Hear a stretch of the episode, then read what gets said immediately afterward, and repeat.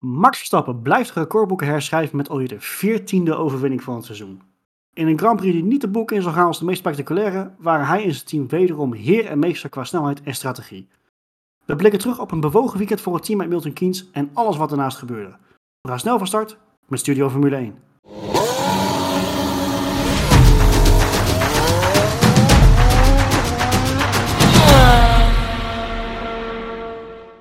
Buenas tardes, compañeros. Goedenavond, mannen, volgens mij in Spaans. Want ik, ik dacht dat het Mexicaans een ding was, maar die praten gewoon Spaans natuurlijk. Goed, goed begin van de aflevering. Als we het er hier al over hebben, zegt genoeg over de wedstrijd, denk ik. Nee, zonder grappen. Het was, eh eh, alle Nederlanders hebben het er weer over Mexico, want eh, Verstappen was weer heer en meester. Toch ging het niet zonder slag of stoot. Mercedes is lekker ontzettend sterk. Achteraf kan je misschien argumenteren van, we hadden verwacht dat ze nog dichterbij zouden zitten aan het einde van de, van, van de rit. Maar eh neemt niet weg dat ene heer Verstappen weer een record heeft neergezet voor de meeste overwinningen in het seizoen. En ik denk dat we nou ook gewoon gaan aftrappen met, eh, als, als ja, toch de top van het weekend. Zaterdag pol gepakt, zondag eigenlijk onbedreigd naar een overwinning. Aan het begin bleef Hamilton bij. Toen had ik zoiets van, oh god, we gaan weer 2021 herbeleven. Maar het viel mee. Maar toch, ik zeg, een absoluut record qua meeste overwinningen in het seizoen. Ja, we hebben een langer seizoen dan vroeger, maar we hebben ook nog twee races te gaan, dus je weet het maar nooit. Volgens mij verder ook eigenlijk niet gespeeld tussen te krijgen qua, qua nominering. Wat vonden jullie ervan van, eh, van, het, eh, van zijn weekend? Nou, misschien was het wel moeilijker dan het leek. Dat denk ik wel. Want Mercedes zat er best wel dichtbij. Ook op de zaterdag moest Verstappen echt wel die perfecte ronde rijden om die pole position te halen. Russell maakte voor Mercedes een foutje. Eh, Hamilton klaagde wat over de motor. Goed, haalt hij die pole position. En ook tijdens de race natuurlijk was het een beetje het verhaal van hè, Red Bull die start op soft en Mercedes op medium. En eigenlijk had iedereen een beetje verwacht dat die softband na zo'n 16 ronden ja, een beetje weg zou vallen. Maar Verstappen wist dat te managen tot 26 ronden. En dat, daar heeft hij echt een verschil gemaakt, denk ik. In die kwalificatie en gewoon die eerste stint op soft. Dat hij toch die banden zo lang weet te managen, dat hij dan ook weer in één het heeft gered. En de start was heel belangrijk. En dan is wel het wapen van de Red Bull ook die rechte lijnsnelheid.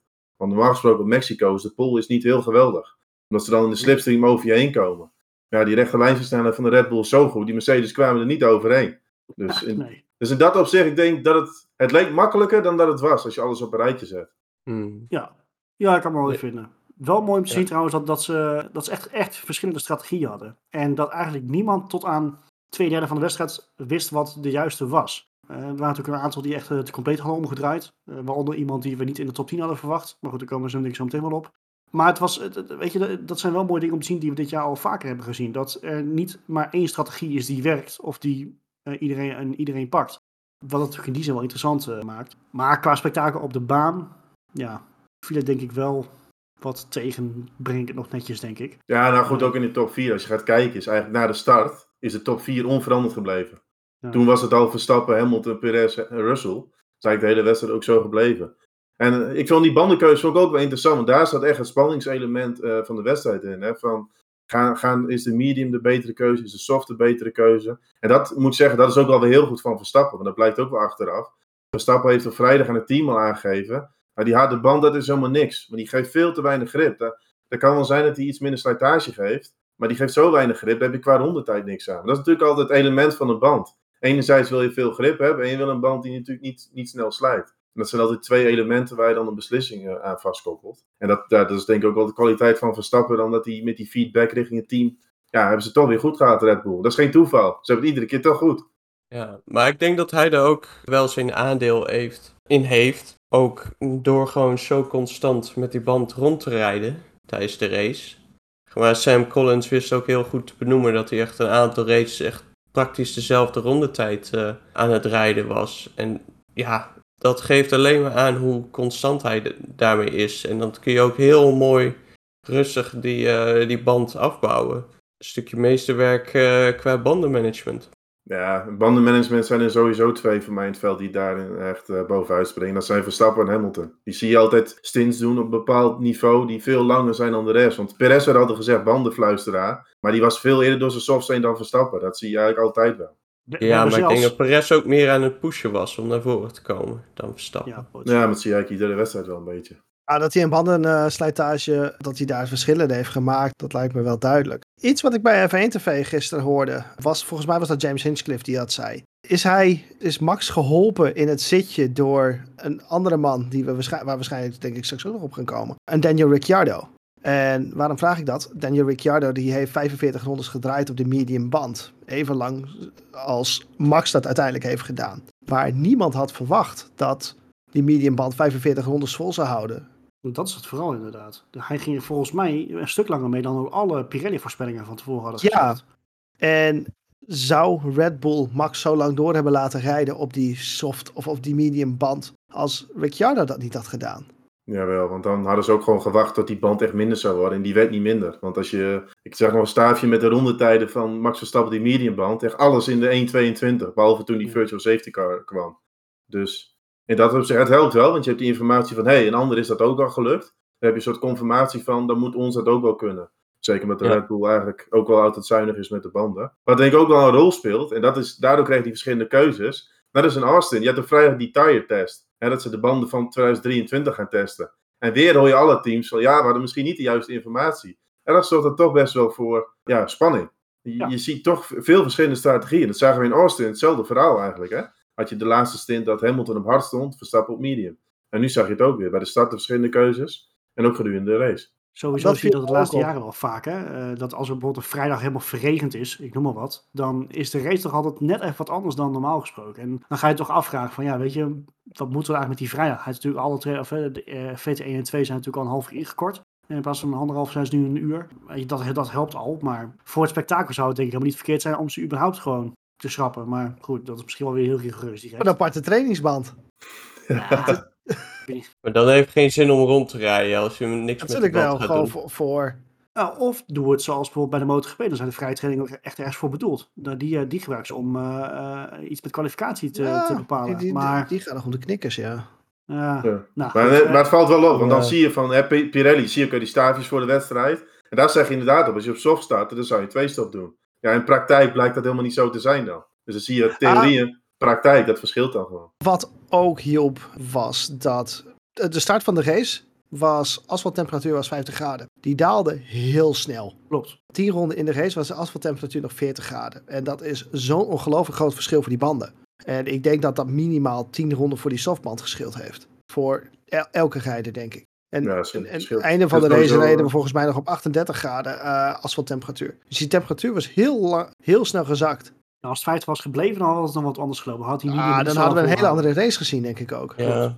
Maar dan Ja, had waarschijnlijk die harde band ook beter gewerkt. Ja, potentieel wel. Daar baseer je ook een beetje je keuzes natuurlijk op. Dus Ja, daarom. Maar dat goed, weet je, is. Ah, maar dat is wel interessant wat je zegt hoor, Thomas. Want je baseert normaal gesproken je bandenkeuze en je bandenstrategie eh, tot, tot op een zekere hoogte op het weer. Je, je speelt zeker geen op, op of er wel of geen regen gaat komen. Maar tot in hoeverre spelen die teams in op bijvoorbeeld stijgende of dalende temperaturen? Of is er überhaupt op in te spelen? Nou, uiteraard wordt er rekening mee gehouden. Je weet, je weet gewoon als het koeler is, dan is een zachte band gewoon iets beter Maar dan is een dat, kan je dat redelijkerwijs aanzien komen, denk je?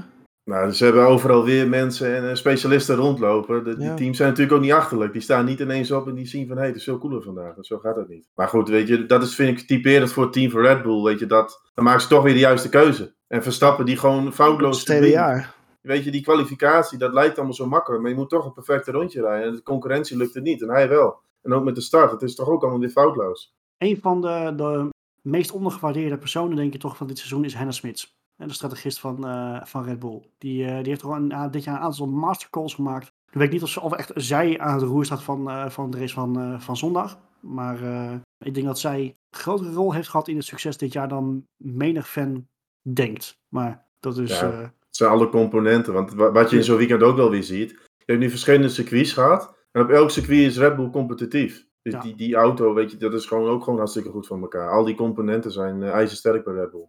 Kunnen ze goed, goed gebruiken. Daar gaan natuurlijk wel, wel iets aan de straf aankomen. Daar gaan we het later in de uitzending ongetwijfeld over hebben, want daar kun je niet omheen. Maar neem niet weg dat ze gewoon een hele sterke basis nu ook hebben, voor, ook voor volgend jaar al. Het team wat dat niet meer heeft, ik zeg niet meer, want dat was toch begin dat seizoen echt eh, de concurrent van eh, Red Bull, CQ Max Verstappen. Het team van Ferrari. Nu kan je natuurlijk suggereren, ja, P5 en P6 is niet eens zo heel dramatisch, want daar reed Mercedes altijd rond. Ja, tuurlijk, maar het op een minuut gereden. Op een minuut van de, eh, van de kop. Terwijl er geen gekke dingen zijn gebeurd. Charles Leclerc, P6 geëindigd bijna op een ronde. Nou, bijna. Een seconde of tien. Ja, dat is niet veel.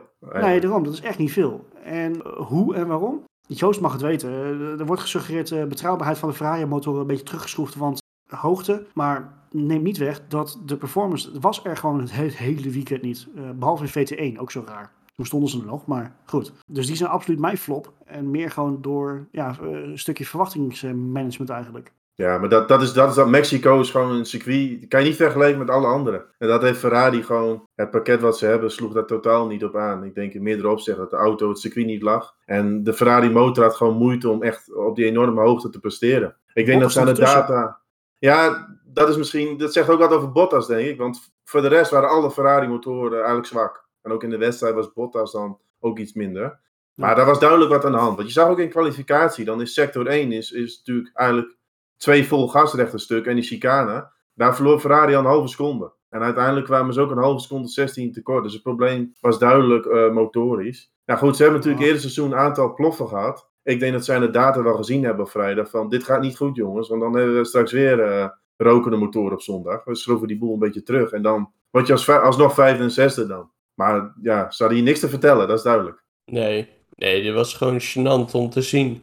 Zo kan je Ja. ook zeggen, ja. Maar Dus, dus, eh, klopt ja, wel. nee, ja, nee ik, ik ben het wel met Chris eens. Ferrari heeft natuurlijk het hele seizoen gewoon een rol aan de top ge- of aan de kop van het eh, veld meegespeeld. En vandaag waren ze, of eh, gisteren moet ik zeggen, sorry. Gisteren waren ze werkelijk nergens. En, en wat Thomas zegt, dat klopt helemaal. Als we even kijken naar waar, waar Haas deze week geëindigd is. Nou, die had helemaal eh, niks te vertellen. Dat, was, dat leek aardig op praktijken van vorig jaar, eerlijk gezegd. Waren niet dat we dat nog steeds een Latifi ergens hebben geheiden. En ik vond Joe vond ik ook niet heel sterk. En ja, aan Bottas is denk ik een compliment te maken. Die heeft het meeste gehaald wat erin zat, denk ik. Ferrari stond bij mij ook op het lijstje. En niet aan zich per se vanwege deze race. Maar omdat ik heel erg de indruk heb dat ze de afgelopen drie, vier races last hebben van het Bottas-effect. Continu maar in de achteruit willen staan. En Mm, ja, misschien zit er een verklaring achter dat ze de boel aan het sparen zijn voor volgend jaar. Misschien geld aan het sparen zijn of wat dan ook. Of vooral geld aan het steken zijn in de ontwikkeling van de auto. Wat zei je? Ferrari heeft volgens mij geen geld te sparen. Nee, Nee. niet in die zin, De maar misschien wel, wel is, geld eh, voor dit jaar eh, steken in het ontwikkeling van de auto van volgend jaar wellicht. Ja, op die fiets. Dat hebben ze Ja. ook wel aangegeven. Ik moet zeggen, één ding deed Ferrari wel heel goed. Want we hadden het over de strategie van Red Bull. Maar Ferrari staat natuurlijk wel dezelfde strategie. Dus Ja. ja. alleen dat maakt nu niet veel uit. Want ze hadden eigenlijk een groot gat achter zich en een groot gat voor zich. Ja, de chasse patat noem je dat bij wielrennen. Daar staat Ferrari in, niemands land. Ja, maar de strategie was natuurlijk hetzelfde als Red Bull. Dus in die zin tegen staat wel goed. was misschien het enige lichtpuntje. En verder denk ik dat dit wel een circuit was. Dat lig je dan totaal niet. Het is gewoon heel anders dan alle andere. We hebben dat in het verleden ook gezien. Nou, Red Bull op de meeste circuits waren ze dan niet heel sterk. Kwamen ze naar Mexico in één keer pas, boom, eh rijden vooraan. Ja, Dat, dat rijden op hoogte is zo anders voor de aerodynamica en voor de motor. En dat heeft bij Ferrari heel slecht uitgepakt. Ja, maar nog ja, een wel reden heel waarom ik slecht het- dan. ja, maar nog een reden waarom ik het eh, noem. Het is no- nogmaals iets wat voor de meeste fans niet heel interessant is. Maar de afstand van Mercedes op Ferrari in de constructeurskampioenschap is nu nog maar 40 punten. 40 punten klinkt als veel, maar in een goede wedstrijd, maximaal scoren, heb jij, wat is het, eh, 43 punten volgens mij dat je kan pakken. Sprintweekend volgend, eh, volgende keer in Brazilië. Als die lijn zo doorzet en Mercedes blijft sterk, weet je, dan kan Ferrari nog een keer P2 in het constructeurskampioenschap kwijtraken. Iets wat ze met dat, die auto echt niet zouden moeten kunnen doen. Dus Nee, ja. Dat is wel eigenlijk waar de kracht van Mercedes nu boven komt drijven. En dat is consistentie. Weinig tot niet stuk gaan. Continu in de punten, eh, in de punten eindigen. hoog in en de dan punten. hoog in de punten. En ik denk dat, en ik weet dat Hamilton de afgelopen weken fantastisch pre- presteert. Maar ik denk dat ook aan eh, Russell dit jaar nog steeds een heel groot compliment gemaakt mag worden. Staat nog steeds boven Lewis. Maar die enorme streak van alleen maar in P5 of hoger eindigen, dat heeft ze geen windeieren gelegd. Ja, zo zie Ja. maar, to, finish first, first you have to finish. Alleen Nou ja. is het dan niet per se als eerste, maar weet je, eh, continu aan de finish eh, komen. Nou ja, als je niet het derde team qua auto bent, zorg er dan maar voor dat je misschien het eerste team bent op, op basis van betrouwbaarheid. Dat En dan komen de punten vanzelf. Daarom. Ja. Dus eh, dat, eh, ik, ik denk dat eh Binotto en de zijnen niet heel rustig zullen slapen de komende weken daarin hoor. Ik denk die, dat die eh, zeven kleuren. eh, Nou, ik denk eigenlijk van wel, want het is hierbij een beetje het idee dat ze eigenlijk Ferrari de boel al opgegeven heeft voor dit jaar. ja, Maar je mist de enthousiasme ook bij de coureurs, of in ieder geval bij Charles. En het zou me niks verbazen dat ze zoiets hebben van ja, oké, deze strijd is gereden. eh, Ja, dat is leuk, maar Nee. dan, dan nog ga je geen P2 in het constructeurskampioenschap daarvoor opgeven. Aan een team wat echt ver achter jou stond op het begin van het seizoen. eh, ja. eh, Dan, dan ga ik even mijn aluminiumhoedje opzetten. Oh jee. Wat als ze nou derde willen worden, zodat ze meer uren krijgen in de windtunnel? Ik wil net zeggen, met de regels van tegenwoordig is derde worden niet eens veel slechter dan tweede. Ah, Ik denk dat het Ferrari alles behalve om geld gaat. Is je ontvangt- gezocht hoor. je ontvangt dan minder prijzengeld, maar je krijgt wel iets meer tijd om windtunnelruns te doen. Ja, Maar ze, gaat, ze doen dit niet bewust hoor, daar gaat het niet om. Want je wil altijd wel zo hoog mogelijk eh, klasseren. Alleen, het is, Als minder het erg, gebeurt, ja, het is minder erg dan in het verleden. Want een Ja. nadeeltje heeft dan in één keer een voordeel, in die zin. ja. Aan de andere kant, als Ferrari dit jaar gewoon weer derde wordt, hebben ze helemaal niet een heel slecht jaar gedraaid. Ja, als je kijkt naar het begin van het jaar wel, maar als je vergelijkt met vorig jaar, dan weer niet. Nee, maar het pakket wat ze hadden, hebben ze te weinig punten gehaald. Maar voor Ferrari ziet er niet zo heel slecht uit. Een van de problemen is bijvoorbeeld betrouwbaarheid met de motor. Als ze dat oplossen, dan is dat pakket alweer een stukje beter. En dan moeten ze zor- zorgen dat ze in de race eh, de boel beter op orde hebben. ja. Maar goed, de twee eh, hoofdrolspelers van het seizoen in ieder geval weer besproken. In positieve en negatieve zin. Mm, Thomas. Ja, nou mijn top is eigenlijk hetzelfde als vorige week. Want ik moet heel eerlijk zeggen, ik vond de race in Mexico ook wel een beetje een kopie van Austin op een of andere manier. Toch eh, Hamilton en Verstappen dan aan kop van het veld. En dan is mijn top is toch een beetje eh, toch wel Lewis Hamilton. Want die laat het dan toch in de wedstrijd wel weer zien dat hij bij Mercedes weer ja, het kleine kansje wat er dan is op de overwinning wel weer een beetje naar zich toe trekt. Nou, uiteindelijk kwam dat niet uit, hè, waar we het eerder over hadden met de banden. Maar ik vind Hamilton überhaupt eh, de laatste race wel weer sterk. En ik vond dat hij het ook wel slim deed bij de start met, met Russell. Ja. Koos hij toch even een slimme lijn en dan wist hij die tweede plek te pakken. En ik denk heel eerlijk gezegd, voor Mercedes zelf, ja, je kreeg achteraf altijd van het was de verkeerde strategie. Maar dan draai ik het om. Als Mercedes hetzelfde had gedaan als Verstappen, hadden ze dan de race gewonnen? Ik denk het niet. Dan hadden ze er ook achteraan gereden. Dus in Had die niet, zin. ja, ze had niet in kunnen halen daar zo. Nee, ik denk niet dat ze Verstappen hadden ingehaald. Uiteindelijk was het wedstrijdtempo denk ik, van de Red Bull ook gewoon... Mercedes had geen overspeed denk ik op Red Bull. Dus ook hadden ze hetzelfde gedaan, hadden ze die wedstrijd ook niet gewonnen. Was er een strategie waarin Mercedes het wel had kunnen winnen? Naar mijn idee niet. Het was, het was voornamelijk hier denk ik de start die vrij bepalend was en die kwalificatie. En daar deed Verstappen het gewoon beter. Ik, Ah. ik heb op een gegeven moment tijdens die race gezeten. Het, het werd al vrij vlot duidelijk dat die harde band hem niet ging worden. Zeker niet toen leek dat Verstappen gewoon die, die, die race uit kon rijden op de medium. Maar ik zat op een gegeven moment wel te denken van, maar wacht even jongens. Wat als ze nou gewoon een twee stopper hadden gepakt? Soft, medium, soft. En, ja, goed. en een, glazen, een glazen bol hoor, maar Dan is voor Mercedes in het geval Hamilton was ook nog het risico om de plek op Perez te verliezen. Ja, daarom. Ja, ik denk dat ze dat wel verloren hadden. Ze starten Ja. ook op Ja. de medium, dacht ik. Ja, daarom. eh, Mercedes. Mercedes, staat op de medium. En Red of Bull eh, medium, soft, soft mag ook. Perez Ja, was langzaam. Er was niet zoveel mogelijk, denk ik. Wat, wat ze ook Nee. gedaan hadden. Uiteindelijk moet je ook overspeed hebben om echt een tactiek uit te kunnen voeren. En dat, dat was er niet. Maar ik vind van Hamilton wel weer gewoon, eh net als Verstappen, wel weer sterk op de banden. En prima eh, race pace. Dus ik Ja, dat we hebben wel... echt een, een uitspraak gehoord van Hamilton die je niet zou verwachten. My tires are good, mate. Ja, ja, ja. Meestal zijn ze gone, maar dit keer waren ze weer in goede staat. Ja, Nee, maar je ziet Hamilton ook wel een beetje opbloeien, vind ik. Hè? In zijn media optreden. En ik hij had een beetje weer een grote mond tegen Alonso op social media. oh, heerlijk. Natuurlijk, Alonso die had gezegd van die titels van Hamilton die zijn veel minder waard dan Verstappen. Vond ik ook eerlijk gezegd wel een beetje flauw. Weet je, is niet, tuurlijk. is niet nodig om te zeggen. Maar Hamilton die even een fotootje post als een McLaren tijd dat die hoger op podium stond dan Alonso. Vond ik ook wel weer mooi. Schitterend. Heel slim om daar zo op, eh, op in te spelen. En je ziet Ja. bij Hamilton, dat vind ik wel mooi. Gezien zijn leeftijd, hij doet het wel knap hoor. Ja. Want ik was heel eerlijk aan het begin van het seizoen, toen Russell echt een beetje de overhand had, dacht ik wel van, hij kan het nu ook wel eens kwijt zijn. En gezien de leeftijd, had ik een beetje mijn twijfels. Toen had iedereen wel. En dat vind ik wel mooi dat je dan tweede helft van het seizoen zie je Hamilton echt wel weer dat hij nog steeds kan. Beetje bang wat er bij Schumacher gebeurde, denk ik een beetje, of niet? Ja, nu zat daar natuurlijk ook een pauze tussen en een heel ander Ja. reglement. Maar we- wel een beetje die. Op een gegeven moment weet je gewoon, dat heeft iedere topsporter van. Hé, je hebt je piek. En op een gegeven moment word je steeds ietsje minder. En ja, misschien. Maar goed, bij Hamilton zie ik dat nog niet terug, eerlijk gezegd. Nee, maar toch Weet je, zoals je bij Vettel eh, nu terug ziet, ziet de afgelopen jaren. Ja, Vettel, Raikkonen, weet je. Je hebt tig van voorbeelden van. Die zijn niet meer zo goed als dat ze ooit waren. Behalve Alonso, want die, die blijft altijd goed. Ja, maar dat vind ik ook nog wel. Dat je echt die pure snelheid heb ik nog wel het indruk van. Heeft hij al iets aan verloren. Is ook niet gek, hè? Als je Ja, ouder wordt, word je. Maar ik vind nog steeds Hamilton, eh, die presteert nog steeds top. En, en, Mercedes überhaupt, eh, die, dat zie je wel met die updates. Die was ook een circuit wat ze heel goed lag. En dat hadden we in de preview natuurlijk gezegd. Van, op hoogte is drag, luchtweerstand, word je minder door gestraft. En dat is nou net het zwakke punt van die Mercedes. Dus die handicap die ze hadden, was hier een minder grote handicap. En daarom hadden ze best wel een kans dit weekend. Gaat het nog komen? Nog twee races te gaan? Ik denk, ik denk dat dit de gouden kans was. Ja. Ze zaten op zaterdag ook echt, want Russell had gewoon een matige ronde. Ja. En die, die had misschien best wel in de buurt van de tijd van Verstappen kunnen komen. Hamilton had een eh, motorprobleem en zijn eerste run eh, ging met vier wielen buiten het circuit. Mercedes had ook geen superkwalificatie. Dus ja, als je dan vooraan begint, je weet het niet. Maar goed, uiteindelijk kwamen ze net tekort. De, de rechte lijnsnelheid van de Red Bull in de slipstream, weet je, dan was dat Ja. gebeurd. Maar Of met de start hadden ze iets moeten doen. Maar ja, Verstappen Ja. was gewoon heel goed weg en die verdedigde goed. Dus het zat er denk ik net niet in. Allemaal wat als, wat als. eh, wat als Thomas ook zijn flop noemt. Gaan we Ja, die ga ik ook noemen. Eh, het leuke is, die hebben ook Mercedes motoren. Nee, Aston Martin was helemaal niks hier. Oeh. Het was gewoon dweilen met de kraan open. En eigenlijk wel een beetje gek, want ja, ik moet zeggen, tweede helft van het seizoen Aston Martin vind ik best wel sterk. Vettel in de race eh, klaagt over gripproblemen. Stroll hetzelfde. Stroll had ook weer moeite met de spiegels. Want ik vond dat hij één keer een hele gekke actie had op eh, Gasly. Dat liep ook maar net goed af. Dat was wel weer typisch zo'n strolletje. Dat hij weer iemand niet zag en zomaar naar buiten stuurde. Ja, Maar was Ja, matig. Ik had echt bij Aston Martin het idee van die kregen die banden niet goed aan het werk. Want ze hadden ook niet één compound, hadden ze echt grip, leek het wel. Toch? Vettel met de allermooiste helm die hij maar kon kiezen. Ja, Ja, zeker Ja. weten. dat is zo'n mooi eerbetoon aan. eh, En, en bonuspunten voor Aston Martin dat ze het hem gewoon laten doen.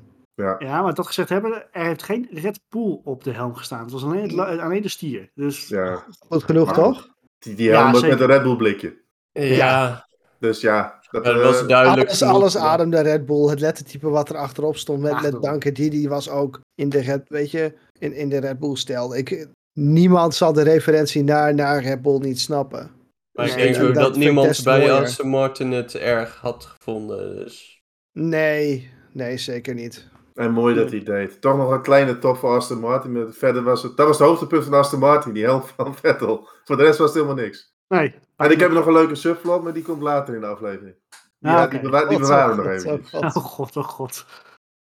Blijf hangen voor het... Nou, goed. Ik zou het wel doen. Oké, dankjewel. Chris. Ja, ik start met mijn eh, flop. En dat was deze race voor mij eh, Gasly. Vond hem geen, eh, geen sterke race eh, hebben. Ook om, omdat hij wederom zeg maar, penalties wist eh, binnen te harken. En gewoon eigenlijk wederom een, een slordige race heeft gereden. Dus ja, vandaar deze Vindt echt op flop. het randje, hè? Vindt zich echt op het randje Ja. met penaltypunten. Nou, ik, ik zal even de toevoeging maken. Want Gasly stond bij mij bovenaan mijn eh, lijstje op voor flops. En niet eens per se vanwege zijn race, maar vanwege hetgeen wat hij veroorzaakt tijdens de race en zijn gevecht met Stroll. De, ehm, en ik denk dat ik, da- dat is waar Roy denk ik ook naartoe wil gaan. Ehm, zijn penalty points. Mhm. De straf die hij pakt zorgt ervoor dat hij op dit moment op 10 penaltypunten staat, waarvan de eerste aflopen in volgend jaar mei. Dat betekent ongeveer dat hij een half seizoen moet totdat er überhaupt penaltypunten vanaf gaan. Nou ga ik weer een aluminium hoedje opzetten. Gaat hij twee penalty points pakken in Abu Dhabi? Hij gaat het niet doen, maar als ik hem was, zou ik het wel doen. Nee, je moet het niet in Abu Dhabi doen. Je moet het in Brazilië doen, zodat je in Abu Ja, Dhabi precies, een straf week. krijgt. Want anders zit je de eerste race langs de kant. Of, ja, nee, Ja. goed punt. Gaat hij, gaat hij het volgende race doen? Goed Ja, bezig. ik eerst, zou eerst het bij wel een nieuwe team mag je niet racen. Dat heb ik ook goed van elkaar. Ja, nou Ja. jongens, eerste, eerste wedstrijd ben ik er niet. De groeten. Nee, Ja, maar het, het geeft wel een beetje het idee alsof hij nu ook gewoon met de pet naar gooit. Of zo. Ik vind het gewoon niet echt professioneel. nou. Het slechtste aan die actie vond ik nog van... Ja, ik, ik, vind, ik vind prima als iemand een actie inzet. En dat was ook mooi om te zien. Hij probeert natuurlijk Stroll uit te remmen. En het is duidelijk van hij haalt het niet en hij gooit Stroll eigenlijk buiten het circuit met vier wielen. Dan heb ik zoiets, dat heb je gelijk door. Gelijk die plek teruggeven. Ja, Ook een soort sportiviteit richting je tegenstander. Je weet toch dat je een actie gemaakt hebt die niet goed was. Dat vind ik eigenlijk wel het slechtste eraan. Dan gewoon weer doorrijden en eh, die vijf seconden pakken. Plus dat penalty point. Ja, dat vind ik ook inderdaad heel slecht. Ja zeker weten. Zeker weten. Maar ik, ik ben ook absoluut geen Gasly fan. Ik vind dat een slappe jongen met een waardeloze mentaliteit. Zo, Dus- ja, nee, dat is Ik heb zo'n lijstje met jongens waar ik absoluut eigenlijk niet, niet zo fan van ben. Hij staat er wel eh, bovenaan. Vinden jullie, dat, vinden jullie Gasly nou interessant te rijden dan? Ik vond hem vorig jaar een stuk interessanter dan dit Ja. jaar. Ja, maar qua prestaties. sterk. Maar er komt toch ook geen man voor de camera bij je denkt, nou, dat is eh, inspirerend. Dat is voor mij categorie Stroll, hoor. Ja, ja. Ja. dat is persoonlijk. ik ben geen, ik ben geen niet lid van de fanclub van Gasly. Nee, maar Laat nooit scherp Nee, dat is wel zo. duidelijk. Nee, er zit toch geen smaak aan die man. Kan er wel in vinden, inderdaad. Ik heb er nooit zo bij stilgestaan, maar ik denk dat je wel een punt hebt. Maar dat is sowieso wel een beetje dat hele AlphaTauri. En dat vind ik wel een beetje gek in AlphaTauri. Want AlphaTauri, dat, dat wil zich profileren als een kledingmerk. Daar moet je... Ja, nee, maar, Ja, nee, is zo. nee. En dan wil je juist op PR-gebied. En dat, dan is het best wel gek dat je Dick de Vries... Want die, dat is ook niet echt een PR-mannetje, heb ik af en toe het idee. Dus die is verschrikkelijk in... eh, in, com- ja, in, Nou ja, hij, is, dat, hij, is, behalve bij FNTV. hij is heel maar- correct, maar hij is niet echt interessant. Nee. Nee, vind ik niet. Dus ik denk ook niet dat ze daar een nieuw goed boegbeeld bij naar voren halen. Maar dat vind ik eigenlijk best wel raar. Want je wil jezelf profileren als een kledingmerk. Je wil daar fatsoenlijke reclame voor maken. Dan moet je toch twee mensen daar hebben zitten die dat een beetje uit kunnen dragen. Nou, de, Ja, de kleding staat Pierre Gasly heel goed. Uh, de- Ja, dat denk ik. Oké. Zolang je je niet- hoort praten of racen, dan is het denk ik wel goed. eh. Het, het, het, het- als je een kledingmerk wil neerzetten als F1-team, dan moet je een beetje de James Hunt gehalte hebben, denk ik. Ja, maar die, die zijn er ook nauwelijks. En Ja, je, kan wel coureur heeft je, dat? kan, ja, je kan wel iemand heel veel charisma die niet kan rijden, maar dat schiet ook niet op. Dus in die zin, Nee, daar heb je wel een punt. En een Hamilton daar neerzetten met zijn kledingstijl, dan weet ik ook niet of ze daar blij van worden. nee. Ja, Hmm. maar terecht de flop, Chris. Ben ik het helemaal mee. Ja, zeker weten. goed. Ja, mijn top. Iemand die wel een grote fanclub heeft. En na vandaag misschien nog wel, eh, wel meer. Eh, ik denk dat Alfa Tauri geen onderdeel is van zijn fanclub. Maar eh, mijn top was Daniel Ricciardo. Die toch, eindelijk maar toch, voor het eerst dit hele seizoen. Het is volgens mij ook de eerste keer dat die man als top genoemd wordt. Ja, hij heeft gewoon een schitterende race neergezet. Ik denk dat hij wel ja, het, het pronkstukje was van deze race. Hij maakt het vermakelijk, wat tijdens een race eigenlijk niet zo heel erg interessant was. En ondanks dat hij Yuki Tsunoda van de, van de baan eh, torpedeerde, waar hij een terechte 10 seconden voor kreeg. Fiat zou trots zijn. Ja, inderdaad. Maar hij wist ook mooi, zeg maar, op zijn zachte bandjes, gewoon ja, eh, met nou ja, gemak Best of the rest. durf ik misschien nog niet eh, te zeggen, maar toch die P7 te behouden. En dat is echt alle kudo's waard. eh. we hebben gewoon weer even de Ricciardo van jaren geleden gezien. Van wel eer. Maar dit was ook weer zo'n gevalletje van een nadeel werd een voordeel. Want als je zijn race een beetje bekijkt, hij reed op, ik denk P12, P13, dan lig je buiten de punten. En dan krijg je eigenlijk de situatie dat hetzelfde doen als de rest, dat, dat ging niks opleveren. Dan, dan werden 12 13 puntloos en dan kun je weer naar huis. En McLaren had zoiets van, hé, hey, als wij nou eens wat langer doorgaan op die medium, en op een gegeven moment, want iedereen in het middenveld hè, de Alpines, Bottas, Norris, die gingen allemaal van medium gingen ze naar hard. Ja, McLaren dacht, als we maar met Ricciardo omgekeerde doen, we gaan van medium en dan op het eind naar soft, ja, dat pakte geweldig uit. Want iedereen om, om eh, Ricciardo heen reed dus op die harde band. Die waren al twee seconden per ronde langzamer. Dus ze haalden de ene naar de andere in. En ondanks die 10 seconden straf is hij gewoon best de rest geworden. Ja, ja en wat ik daarin ook wel, eh, wel goed vind, inderdaad, dat ze die, die kans eh, genomen hebben, is gewoon ja, lekker geduldig afwachten. We hebben toch niks te verliezen ook. En dan gewoon maar zien hoe ver we hiermee eh, komen. En met die afkoelende asfalt, inderdaad de juiste keuze gemaakt door een zachtere compound te pakken. En eh, ja, toch iedereen eh, voorbij te chasen. En dat was gewoon ook goed vermaak. Ik moet zeggen, het deed me heel een beetje denken aan Ricciardo in het Red Bull tijdperk. Ik zag hem ook altijd van die mooie inhaalacties maken. En ik vond die bij Tsunoda zat hij fout. Maar ik vind het wel leuk dat hij het probeerde. Ik hou daar wel Ja. van. Ik moet, moet zeggen, ik was altijd best wel fan van de rijstijl van Ricciardo ook. Altijd mooie inhaalactie, echt op het remmen. En ja, bij McLaren ja, kwam dat er gewoon niet uit. Heeft hij helemaal dat vertrouwen niet in die auto. Maar dit was even zo'n flits dat je toch weer denkt van... Hé, hey, het zit er nog Hij wel kan, in. het- hij kan het nog wel. Ja, tuurlijk. En ik ga hem ook wel missen. Weet je, ik hoop wel dat hij terugkomt na het sabbatical, wat hij dan volgend jaar gaat doen. Oh, Ik, ik wil wel even een voorschot nemen, want ik vond die actie de, eh, wel de grootste mislukte divebomb van het jaar award krijgen. Of er Ja, moet nog iets heel Ja. geks gaan gebeuren, Maar die maar... van Gasly was ook niet best hoor. Nee, ik- nee dit, dit kon echt... Dit, dit, dit, kon gewoon, dit had van 0% verre. kans van slagen. Ja, Ja, dit Ja, zag je inderdaad wel van verre af aankomen van, oh, dit, dit gaat niet werken. Het hier. probleem voor Ricciardo was de bocht ervoor kwam hij ook niet helemaal goed uit. Waardoor hij eigenlijk van veel te veel maar had hij niet moeten doen. Maar ja, goed. 10 seconden en dan wordt alsnog eh best of the En rest. ik- dat is het mooiste nog. Hij komt er gewoon mee weg. Hij, hij schakelt Ja. zijn tegenstander uit, pakt vier plekken en komt ermee weg. Ja, absoluut. Dat is toch bizar? Dat is toch...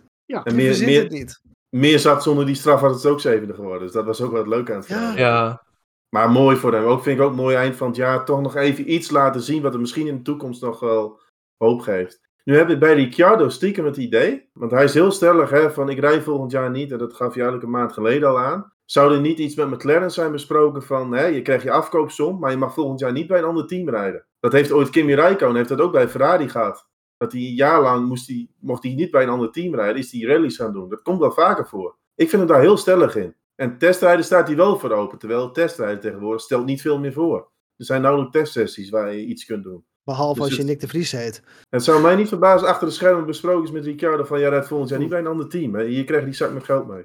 Ja, Zou Dat kunnen. zou kunnen. Klinkt op zich, ja. Want klinkt voor niet haar, heel, heel onaannemelijk hoor. ja, maar laten we heel eerlijk zijn, voor haar zou Ricciardo toch de beste optie zijn. Daar hebben ze geen geld voor. Nee, ja, goed, dan moet Ricciardo minder, eh, minder salaris gaan vragen. Maar oh, ja, hij zou toch makkelijk bij die teams al mee kunnen. Geef hem een auto waar hij het vertrouwen heeft en laat het echt wel weer zien. Ik denk ook dat hij daar wat kan brengen. Ja, tuurlijk. Hij is oké, maar kan die markt in principe wel goed hebben, denk ik. Ja, weet je, in zo'n- in de Red Bull tijd heeft Ricciardo, zoals bij Renault, vond ik hem ook echt helemaal sterk. Dat vergeet je heel snel, omdat die, tijd bij McLaren is gewoon waardeloos. Buiten die overwinning dan, wat dan ook wel weer knap is. Maar mooi dat hij dit in ieder geval weer liet zien. Ja, absoluut, absoluut. Oké, mooi afsluiten, dankjewel. Last but not least, Marco. Ik heb een. eh, ik, ik wil beginnen even met een flop. En ik ga eerst beginnen met een lijstje opnoemen. Oh jee. Dat was Je weet dat het de bedoeling is dat je eentje kiest, hè? Ja, ja, ja, ja, maar ik begin eerst even met een lijstje opnoemen. Wat ik, ik noem het net ook al voor de grap. Ik ga een voorschotje nemen op, op een einde van een seizoen award. Ik denk dat dit heel erg naar de B100 award begint te gaan, die wij vorig jaar ook uitgereikt hebben. En ik wil er alvast even een, een voorschot op nemen. Want als je in Bahrein een engine problem krijgt, in Saudi-Arabië eentje krijgt, hydraulische problemen krijgt in Australië, Imola geraakt wordt door een torpederende Schumacher, die op dat moment nog geen auto op de baan kon houden. Pitstop issues. 1, 2, 3, 4 extra engine problems. Nog een paar keer gesloopt. Nou, ik, ze kunnen wel door. Dat, hè? Het seizoen van Alonso is eh alles behalve succesvol te noemen. Laten we het daarop houden.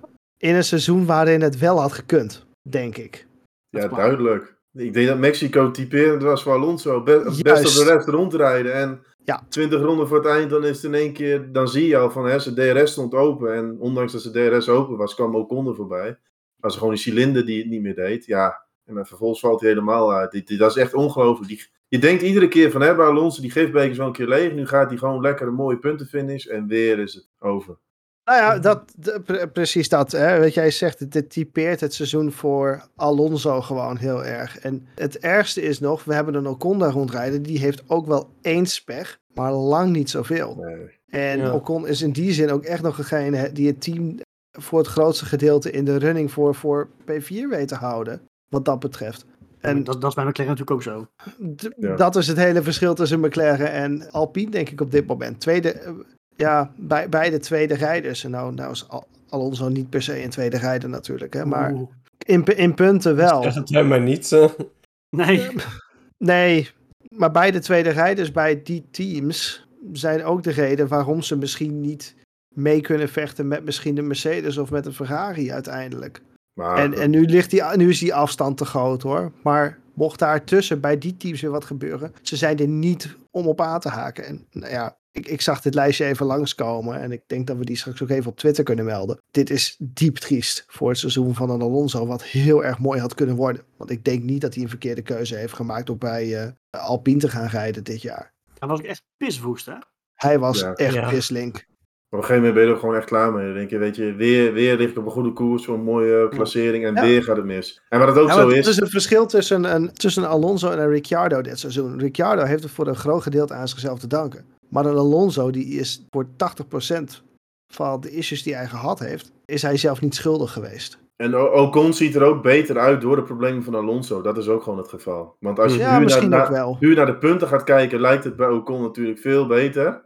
Maar ga je een beetje naar de snelheid kijken, is vaak Alonso wel degene die voor Ocon ligt. Ja, maar dat, is, dat, is dat heel erg? Nee, maar dat verbloemt wel eh, het seizoen van Ocon, vind ik. Het is niet... En het lijkt er nu op van, hè, hij, hij outscoort Alonso en dan lijkt het veel beter, maar dat is niet helemaal het verhaal. Nee, nee, ik ben het in die zin wel een beetje eens. Het verbloemt het seizoen van Ocon zonder Ocon eigenlijk te niet te willen doen. Want Ocon rijdt gewoon een heel goed seizoen, vind ik. Ja, maar die zitten Ja. wel gelijk achter om dat plekje Maar over dat te zegt gewoon een heleboel. Als, als Alpine die issues niet had, werden ze met gemak vierde. Ja, zeker. Alpine heeft wel gewoon een mega sterke rijdersduo als ze blijven rijden. Juist.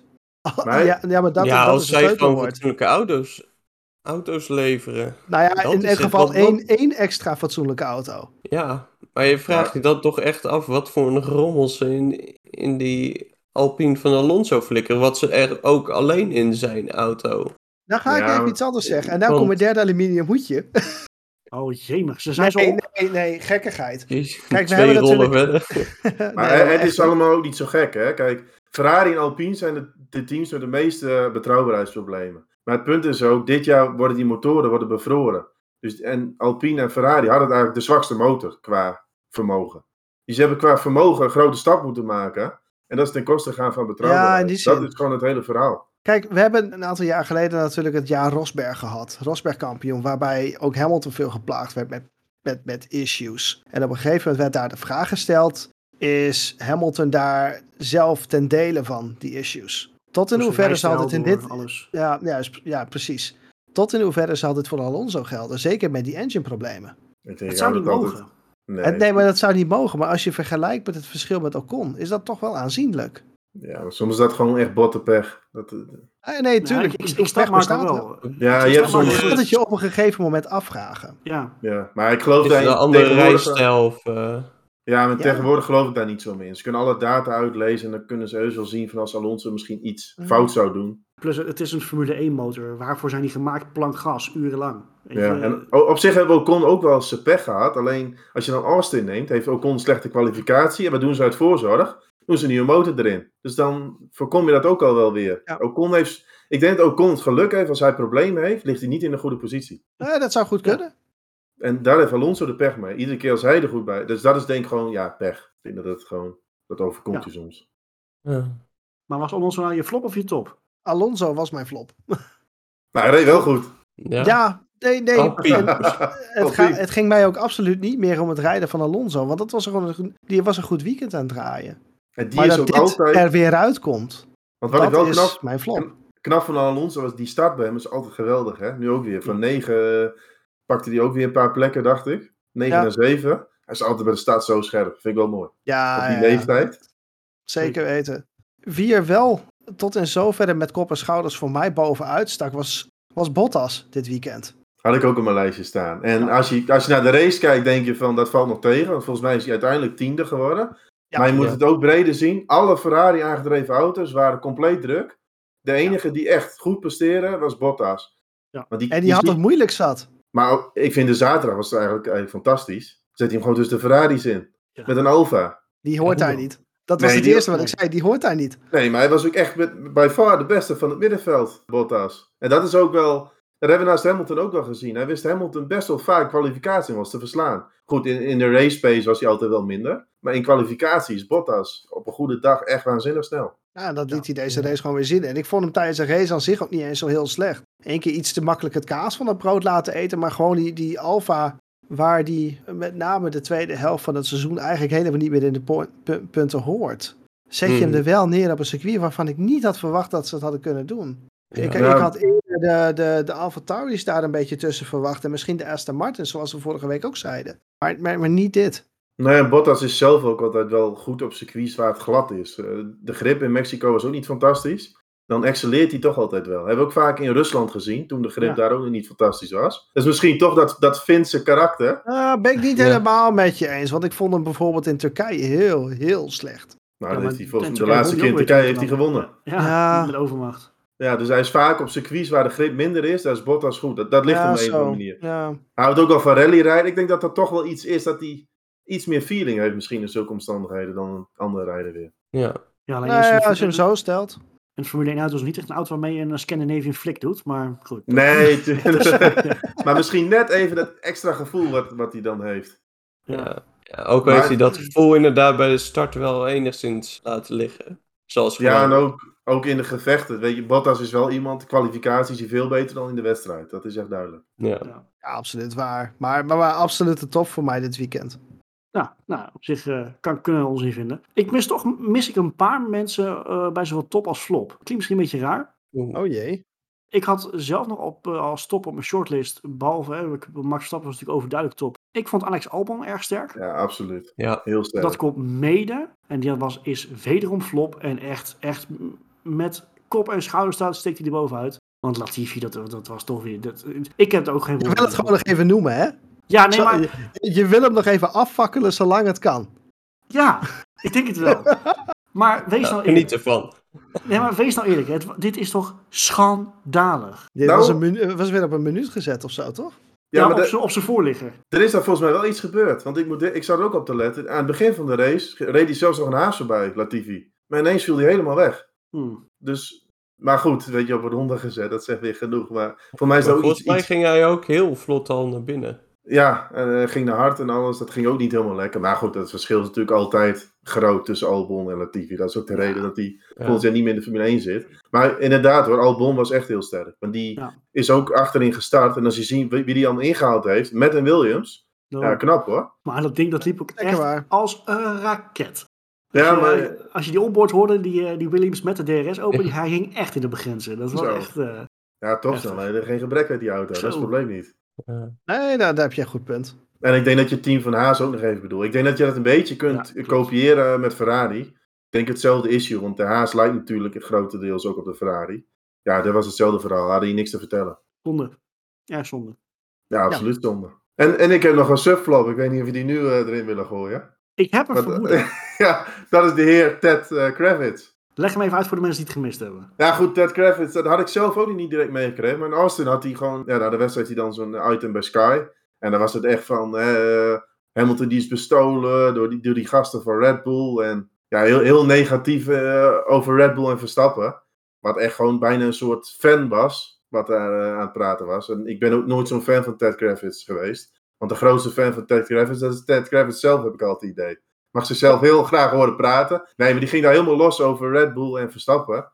Ja, dan zegt eh, Verstappen op een gegeven moment van, ik ga niet meer met Sky praten. Wat ik best wel kan begrijpen. Want weet je, dat heeft niks meer met journalistiek te maken. En Nee. Dat slaat helemaal Maar- nergens op. Kleine nuance, het is niet alleen Ted Kravitz. Want ik, dat, hij was echt de grootste boos in dit geval door zijn uitspraken tijdens zijn notebook in Austin. Ja. Maar ik heb bijvoorbeeld ook uitspraken gehoord van die Simon Lazenby, of zo heet hij volgens mij, die presentator daar zo. Die gewoon roept van, dat ze bij de titels moeten worden afgenomen, weet je, dat soort dingen. Ja, het, het is allemaal, kijk, het, het is, eh, om toch even het onderwerp aan te snijden. Kijk, we hebben regelmatig hebben wij eh, vooral Ziggo beschuldigd van met een oranje bril kijken. Als jij als omroep uit hetzelfde land een, eh, een coureur prefereert, is helemaal niet gek, helemaal niet Nee. raar, weet je, tot op zekere hoogte. Maar dit, eh, ook vorig jaar, dat ze bij de kerst, eh, hun, hun kerstreclame, dat ze die, die klappen, dat ze dat eh, Verstappen bij kops eraf tetst.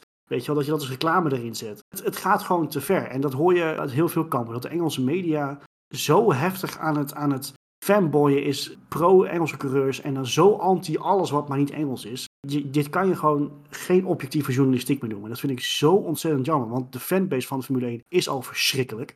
Eh, met alle respect. Maar eh, daar heb je ook zoveel haat eh, richting, richting elkaar. Als je die niet dezelfde Het coureur haast de voetbal te lijken. Het begint af en toe echt voetbal te lijken. Dat is zo jammer.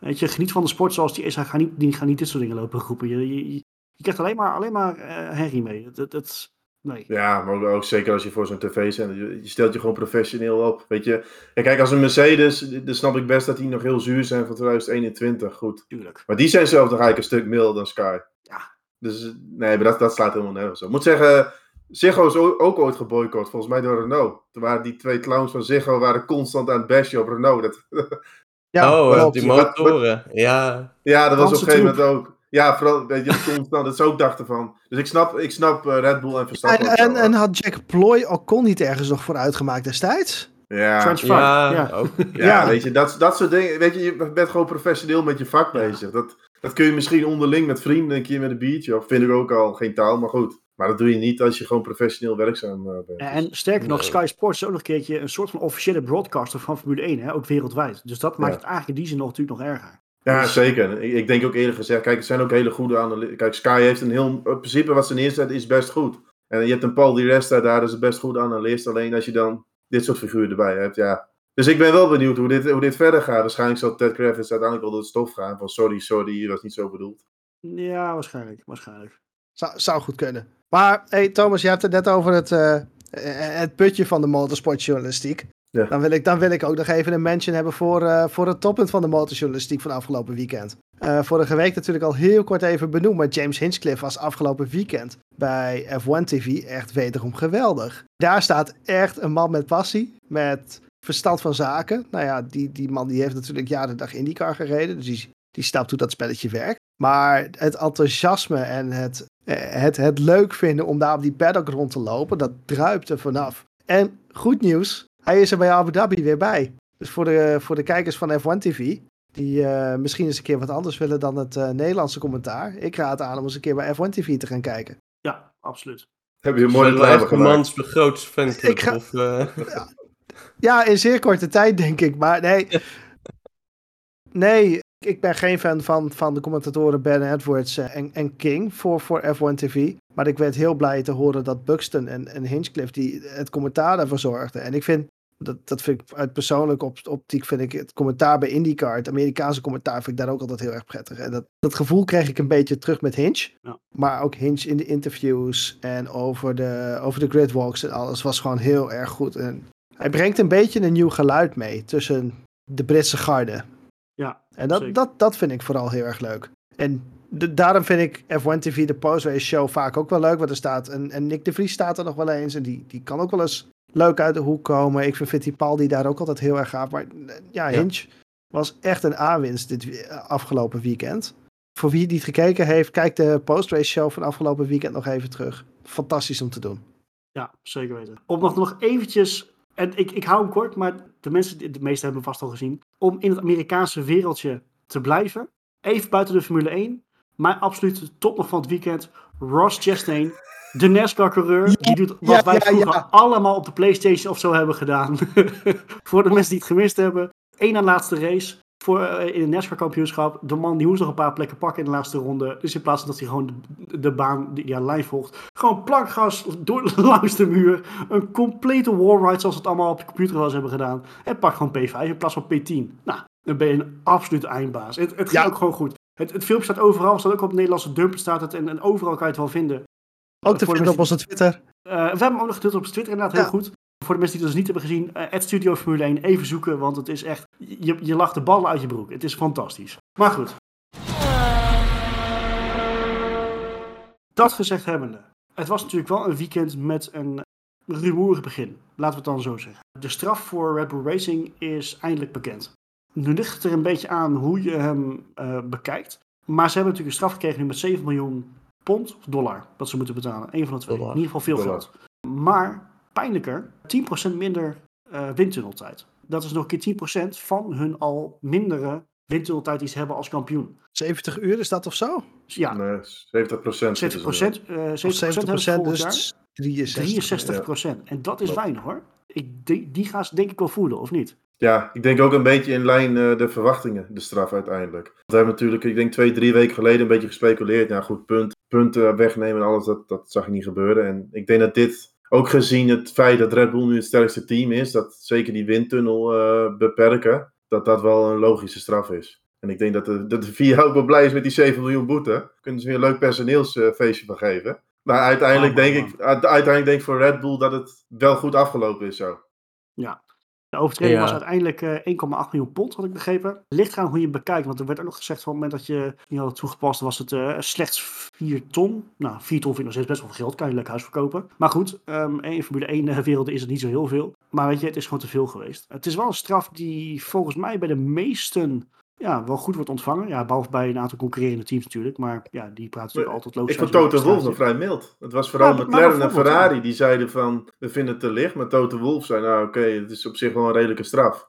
En we moeten ook niet vergeten, er komt uit nog een derde straf bij. En dat is toch wel een klein beetje smetje op je imago. Dat, dat is hoe je het went of keert, is dat Ja. iets wat natuurlijk wat je niet zwart op wit hebt. Maar dat, dat is wel zo. Want als je het rapport ook een beetje gaat lezen, dan is het wel een beetje, eh, ja, op zag gezegd, een beetje misgelopen bij Red Bull. Als ik de financiën zo bekijk. Want eh, als je dan het rapport van de FIA bekijkt, zijn best wel een aantal punten op. Die dus heel anders eh, zijn toegepast bij Red Bull. Want het verschil tussen inleveren en wat de FIA heeft geconstateerd is ook 5,4 miljoen. Dus wat Red Bull in, in eerste instantie heeft ingeleverd en wat het uiteindelijk dan is geworden feitelijk, dat is 5,4 miljoen verschil. En daar gaan ze dan uiteindelijk 1,8 miljoen over de budgetcap heen. Maar dat vond ik wel frappant. En Horner gaf ook wel een beetje toe van hier kunnen we ook wel van leren. Dus ik denk dat ze intern ook wel weten van daar is toch wat een en ander misgelopen. Ja, nou ja, hopelijk houden, of ja, leren ze daar dan ook in ieder geval van. Als ze het volgend jaar weer fout doen. Ja, maar dat, dat, Ja. dat kan haast niet. Nee, ze zullen nu dingen wel anders eh, opnemen. En ja, Ik goed. vind het Uit- vooral slordig van Red Bull. Als, ik, als je Ja. nu ziet wat eruit gekomen is. Ja, Ja, maar dat het- is niet ja. des, des Red Bulls. Of misschien weer wel. Alles Nee, investeren ook- in de F1 en niet in een... Nou, ik weet het niet. Nee, maar ook, Nou. als, het, het- ook hoe je het ook interpreteert, ze hebben gewoon te veel geld gespendeerd. En dat in de basis is al gewoon stortig. Je hebt gewoon een Ja. cap, daar moet je aan houden. Weet je, en prima dat je dingen anders ziet. Je hebt gewoon te veel geld uitgegeven. En Ja. dat, Ik denk stiekem dat ze daar met slimmigheidjes geprobeerd hebben om daar misschien hè, toch die randjes op te zoeken. Nou, ja, dat de VIA misschien toch niet zo achterlijk is als dat, de- dat Red Bull misschien zou denken. ja, zou ook kunnen. En het blijft natuurlijk een Misschien- feit. Hè. Die teams hebben allemaal vooraf afgesproken van als jij binnen die 5% zit, is een minor breach. Dus dan denk ik dat deze straf ook wel passend is. Hè. Kleine sportieve straf en een financieel wat je dan met die boete, ja, moet je, moet je gewoon voor betalen. Het enige wat ik misschien zelf nog graag had gezien, was dat je dus hetgeen waarmee je er overheen gegaan bent, dus die 1,8 miljoen, dat je daarmee dan in 2023 gekort zou worden. Dat zou voor mij, maar goed. Weet je, hiermee dan is dit, dit hoofdstuk is dan ook afgesloten en weet je, we kunnen weer verder. Ja, daar ben ik wel mee eens. Die, Want uiteindelijk, ehm, in Singapore was natuurlijk wel het gerucht van één team is er dik overheen gegaan en één team een klein beetje. Maar dat blijkt uiteindelijk dus ook niet eh, waar te zijn. Nou, dat was- nee, maar dat, dat zijn dan toch zeg maar de eerste berichten. Daar wordt toch meestal wel geromantiseerd. Wat, En, en het blijft raar dat zoiets naar buiten gekomen was. Nou, destijds. dat vooral, ja. Ja. Ik ben heel benieuwd of daar nog een onderzoek naar komt. Want hoe dat überhaupt boven water is gekomen voordat het werd gepresenteerd, Ja, zou dat, volgens mij ook niet mogen hoor. dat kan binnen de VIA zijn. Maar dat kan ook bij Red Bull. Misschien iemand die bij Red Bull en bij Aston Martin is gaan werken.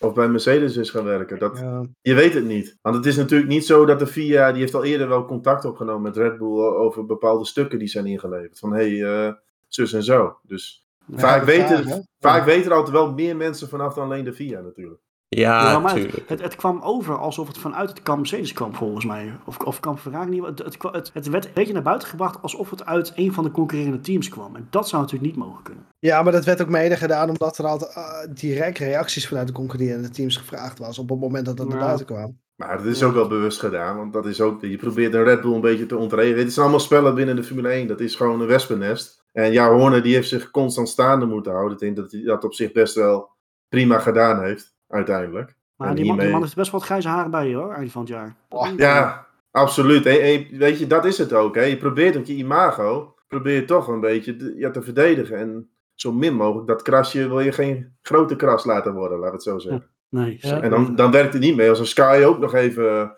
constant een schepje erbovenop doet. En dat ze, Kravitz. ik vind dat eigenlijk, ja, maar dat vind ik uiteindelijk misschien wel het meest kwalijk, is dat een aantal journalisten die zijn eh, te voorbarig geweest en die hadden gewoon moeten wachten op dit rapport van de FIA. En weet je, nu is de kous ook af. Klink- Klinkt wel een beetje als de gemiddelde Engelse roddeljournalistiek trouwens. Ja, Ja. wel hè. Dat wel. Wat dat betreft is het ook weer niet heel gek. Nou goed, laten we niet verder gaan rollen. Probeer, laten wij het zo objectief mogelijk houden. Dat is, eh, dat is wel het leukste voor, voor iedereen. We hebben volgens mij het weekend wel weer gedekt. Voor een eh, race die niet altijd interessant was, hebben we toch wel weer een dikke uur volgeluld. Wat, wat, wat, wat kunnen we dat ontzettend goed? Zakelijk. Ja, ja, ja precies. Ehm, hebben wij voor nu nog wat gemist? Hebben we nog een nabrandetje? Nou, we hebben het niet over Perez gehad, maar ik vond het publiek wel leuk in Mexico. Wel, wel lekker fanatiek. Ook wel Ja, van. fantastisch. Ja. Dat uitfluiten was waardeloos aan het eind, maar ik vond het wel mooi. Iedere keer als Perez dit weekend in beeld kwam, dik gejuich en brullen. Wel mooi. Ja, over, over dat uitsluiten, wat ik dan wel weer mooi vind, is dat, dat direct Perez gewoon stond van, jongens, even normaal Ja. doen. Dat, hij, dat hij zijn eigen publiek wel even corrigeerde van, dit hoort niet. Dat vind ik, dat vind, Niet ik, doen, ik niet waardeer dat doen. soort dingen wel. Nee, dat Ja, vind ik ik ook heel netjes goed. hoor. Want dat is eigenlijk het enige wat je, het enige wat je er tegen kunt doen. Is dat eh, de coureur waarvoor ze dan juichen, dat die even zegt van hé hey, jongens, niet doen. Ja, Dat, is gewoon, dat werkt gewoon het beste. klopt. En Perez Dan, toch dan wel ben je wel echt een grote meneer wat mij betreft hoor. Ja, En het, ik toch leuk voor Perez, hij eh, eventjes de microfoon had gepakt, maar dat is nog een tweede. Toch leuk voor Perez dat hij op het podium is gekomen. Ja, zeker. Maar wel weer gewoon ja, een beetje hetzelfde wat je altijd zegt. Hij komt gewoon tekort om echt met Max eh, iets te kunnen doen. Ook weer niet Ja. heel veel tekort. Het was niet, het was niet slecht. Nee, het was gewoon degelijk, prima. Nee, het, het- was exact hetzelfde als vorig jaar, dus ja, ook nog Ja. inderdaad, ja. letterlijk. Alleen iets minder papa Perez in beeld gezien. Dat dan weer. Ja, dat, dat viel eh, 100% mee. Ja. ja. Volgens mij hebben we vijf, zes keer. Ja, over het hele weekend. Jij zou, wel zo- jij zou shotjes nemen, Chris. Ja, vandaar dat ik zo snel was afgehaakt. eh. Ja, zat, eh, Ah, kijk, kijk, kijk, kijk. Man, man, man. Goed. Voordat het niveau verder naar beneden gaat, gaan we hem afronden. Geen briefje deze keer natuurlijk. Volgende week eh, gaan we eh, vooruitblikken op eh, Brazilië. Het laatste sprintweekend van het jaar. En ook al een fan-favorite, als je het zo mag noemen. Braat al een prachtig circuit waar altijd veel gebeurt. Helemaal als er nog een druppeltje regen komt. Dus daar mag uh, Meteo Marcus zich alvast gaan, gaan voorbereiden volgend weekend.